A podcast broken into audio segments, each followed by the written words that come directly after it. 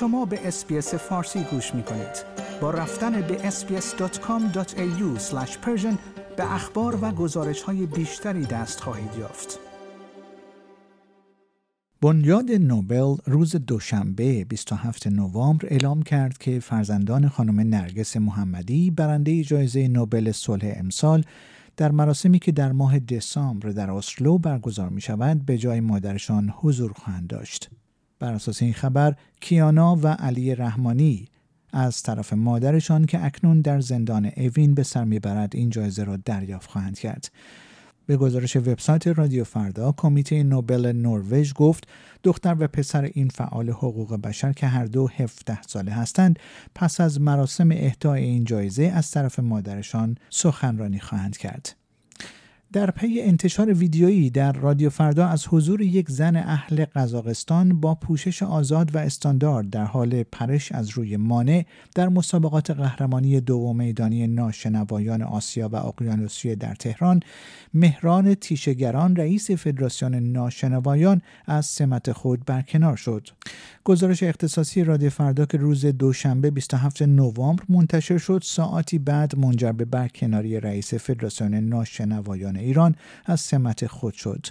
تصاویر این زن قزاقستانی در حال منتشر شد که او با شورت و لباس استاندارد مسابقات دو میدانی در کنار زنان ورزشکار ایرانی با پوشش اجباری مرسوم در جمهوری اسلامی در حال مسابقه بود و داوران مرد نیز بر این رقابتها نظارت می‌کردند. مهران تیشگران رئیس برکنار شده فدراسیون ناشنوایان در گفتگو با خبرگزاری حکومتی فارس مدعی شد که در هنگام برگزاری مسابقات زنان به گفته او هیچ موجود نری در محوطه پر نمی‌زد و دور تا دور مجموعه هم پوشیده شده بود و همه دوربین ها و تلفن های همراه هم جمعآوری شده بود. در همین حال خبرگزاری ایسنا نیز نوشته است به نظر می‌رسد برکناری مهران تیشگران از ریاست فدراسیون ناشنوایان به دنبال حاشیه های ایجاد شده در مسابقات دوم میدانی ناشنوایان قهرمانی آسیا در تهران بوده است.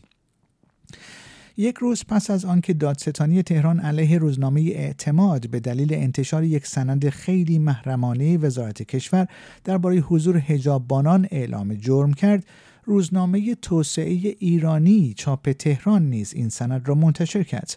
این روزنامه روز گذشته دوشنبه 27 نوامبر در اقدامی متفاوت تصویر نامه را مجددا منتشر و نوشت وقتی نهادهای مسئول با هر فرافکنی از زیر بار مسئولیت آنچه ساخته و پرداخته اند شانه خالی می کنند چگونه می شود از جامعه انتظار داشت؟ قرائت رسمی درباره پرونده مانند آرمیتا گراوند را بپذیرد. حتی اگر آن قرائت همان حقیقت ماجرا باشد این اقدام در حال صورت می‌گیرد که روزنامه اعتماد در شماره یک شنبه 5 آذر معادل با 26 نوامبر خود تصویر بخشی از یک بخشنامه وزیر کشور به شماره 9743 و تاریخ 9 خرداد 1402 را منتشر کرد که دارای مهر خیلی محرمانه است و در آن بر بازداشت و برخورد با زنان بدون حجاب اجباری تاکید شده است.